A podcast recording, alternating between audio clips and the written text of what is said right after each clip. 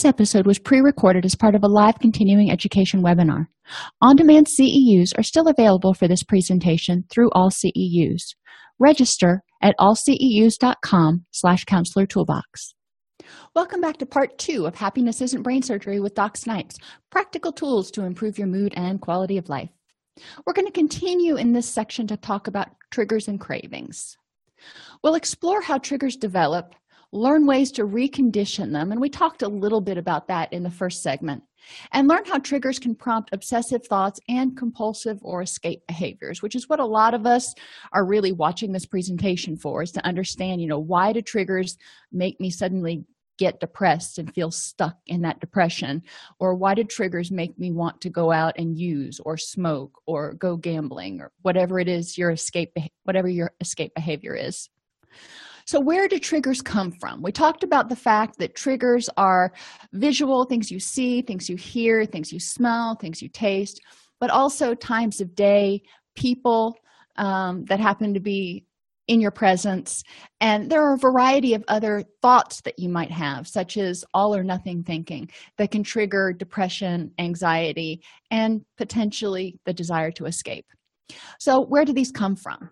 Well, some of them are inborn, like we learned, but a lot of them are conditioned, and we can get them from experience through trial and error, for example. And remember how in the first segment we talked about some things can be positive for one person and negative triggers for another person. So let's look at that for a second. In this particular scenario, if you have brownies, it may produce a positive feeling. You associate that with holidays, you like brownies, whatever. If you are diabetic, hypoglycemic, or gluten intolerant, then eating brownies may cause a blood sugar crash or an upset stomach. So it could be a negative trigger. So every time you see or smell brownies, you start either getting excited about getting to have brownies or wanting to get away from it and going, no, not something I want to eat today. Another example would be getting good sleep. If you get good sleep and you have more energy and a better mood, then you're going to be more inclined and more motivated to make sure getting good sleep is a priority for you. If, on the other hand, you get good sleep, but it means you're spending a lot less time with your friends because your friends all go out after work and nobody gets up at 6 a.m. like you do, then it can be less rewarding and it can be more of a negative trigger because you're like, get good sleep would be great, but I really enjoy spending time with my friends more. So you need to look at the power of the reinforcer. We can also condition stimuli through learning. If, for example, a child's dad drinks after a hard day and gets less angry, just kind of turns into this chill dude sitting on the sofa, then the child may learn, hey, when I get stressed, having a few beers might be the way to go. On the other hand, if the dad drinks after a hard day and gets a hangover and gets grumpy the next day or turns into a really angry drunk person, then the child is going to think, alcohol is a really scary drug, or it has a lot of negative effects. I don't see the point. So when they see alcohol or are exposed to it, they're not going to be as inclined to want to drink it. The other example, if dad exercises after a hard day, helps him relieve stress, he comes home, he's in a great mood, then the child might go, okay, there's something to this exercise thing after all. On the other hand, if dad exercises after a hard day and overdoes it, he can't move the next day, and every morning after he works out, he gets up and he's sitting at the breakfast table and he's just out cranky pants. Then kids are going to go, exercise, yeah, I see how it makes dad act, why would I want to do that? So we learn by observation that if you do this activity or have this thought, it produces a good thing or it produces a bad thing. And then that tells us, do I want to do that? The other way we learn or condition stimuli is just through education. So if you go to a course that teaches you that mindfulness increases awareness and helps you reduce stress, you might be like, yeah, that's what I want to do. Score, I want to go there. But if you also learn that mindfulness can be really stressful if you have a hard time controlling what we call monkey mind. You know, your mind's all over the place, you've got ADD, something like that. Then you might think about mindfulness and go, you know what? No, that's not something that sounds like something I want to try.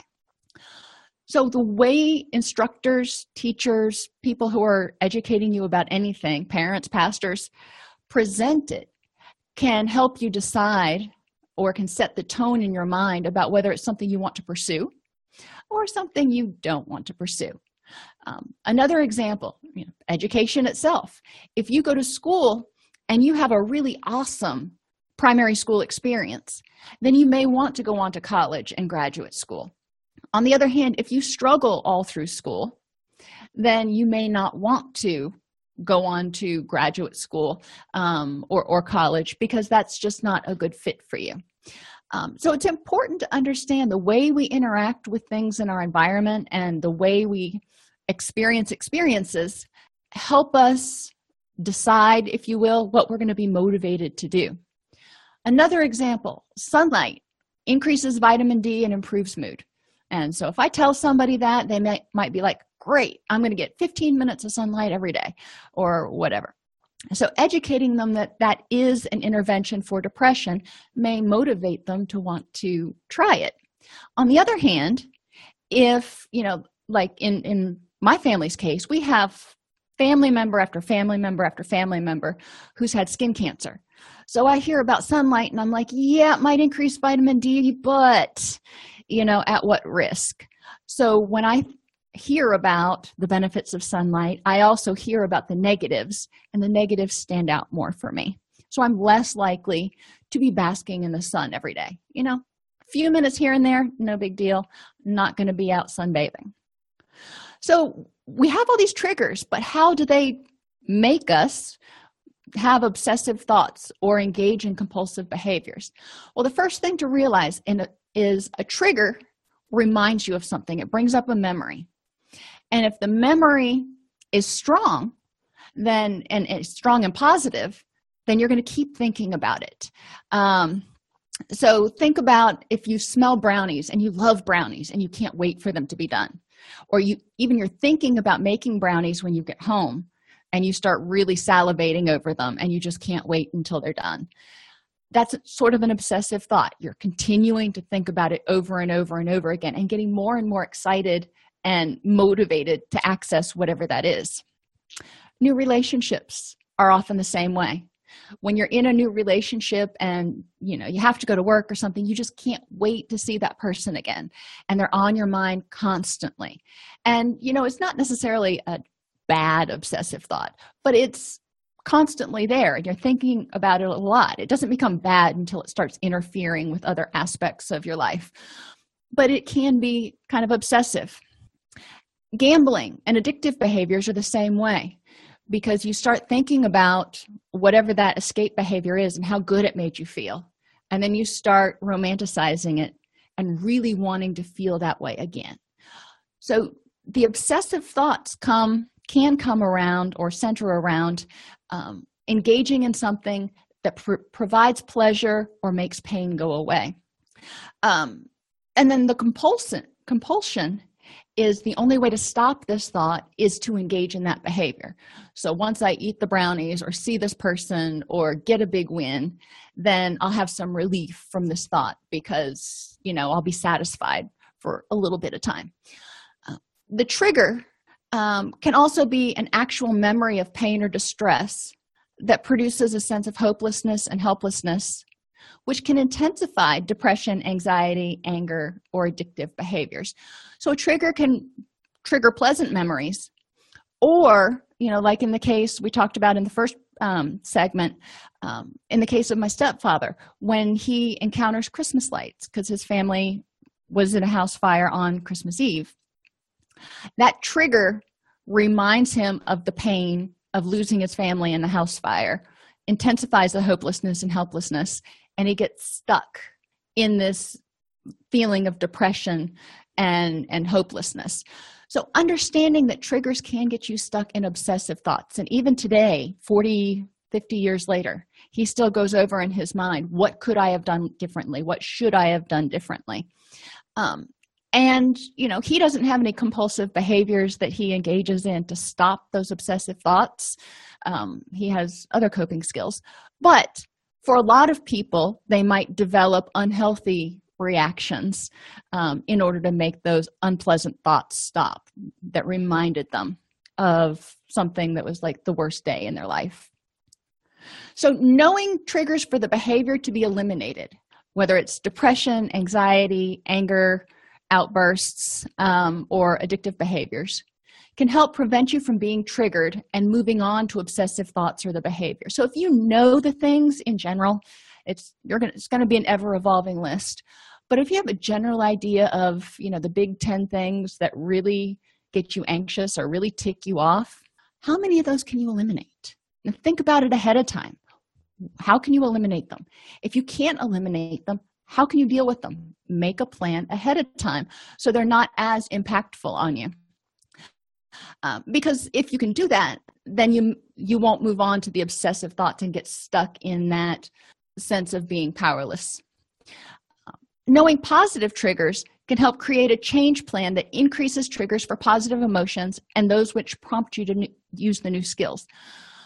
You generally can't be miserable and happy at the same time. Now, there's that weird little bittersweet thing where it's happy and sad kind of at the same time, but that's better than clinically depressed.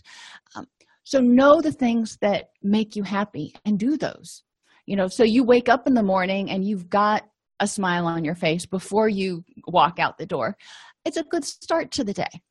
And if you're doing something that makes you happy, it's harder to continue to stay upset because you're focusing on that thing that makes you happy. And use triggers that prompt you to use your new skills. Mindfulness, the stress tolerance skills. What can you put in your environment that reminds you to breathe, that reminds you to be mindful, that reminds you to maybe eat if that happens to be something that you forget to do and you get low blood sugar? Figure out ways to improve the good things and enhance and increase the frequency of the good things in your life. All of these segments are put together on our podcast that is released every Saturday, so you can subscribe to the podcast at DocSnipes.com. You can also join our Facebook group at DocSnipes.com/Facebook, or subscribe to the podcast on your favorite podcast player. The ability to launch DocSnipes.com and the Happiness Podcast is in large part due to the sponsorship from our sister site, allceus.com, providing continuing education and pre-certification training to addiction and mental health counselors around the globe since 2006. If you are a mental health counselor or addictions counselor needing CEUs, or if you want to become an addictions counselor, peer specialist, recovery residence administrator, or certified recovery coach, please visit allceus.com. Unlimited CEUs starting at $59 and specialty certificate tracks starting at $89. Go to allceus.com to learn more.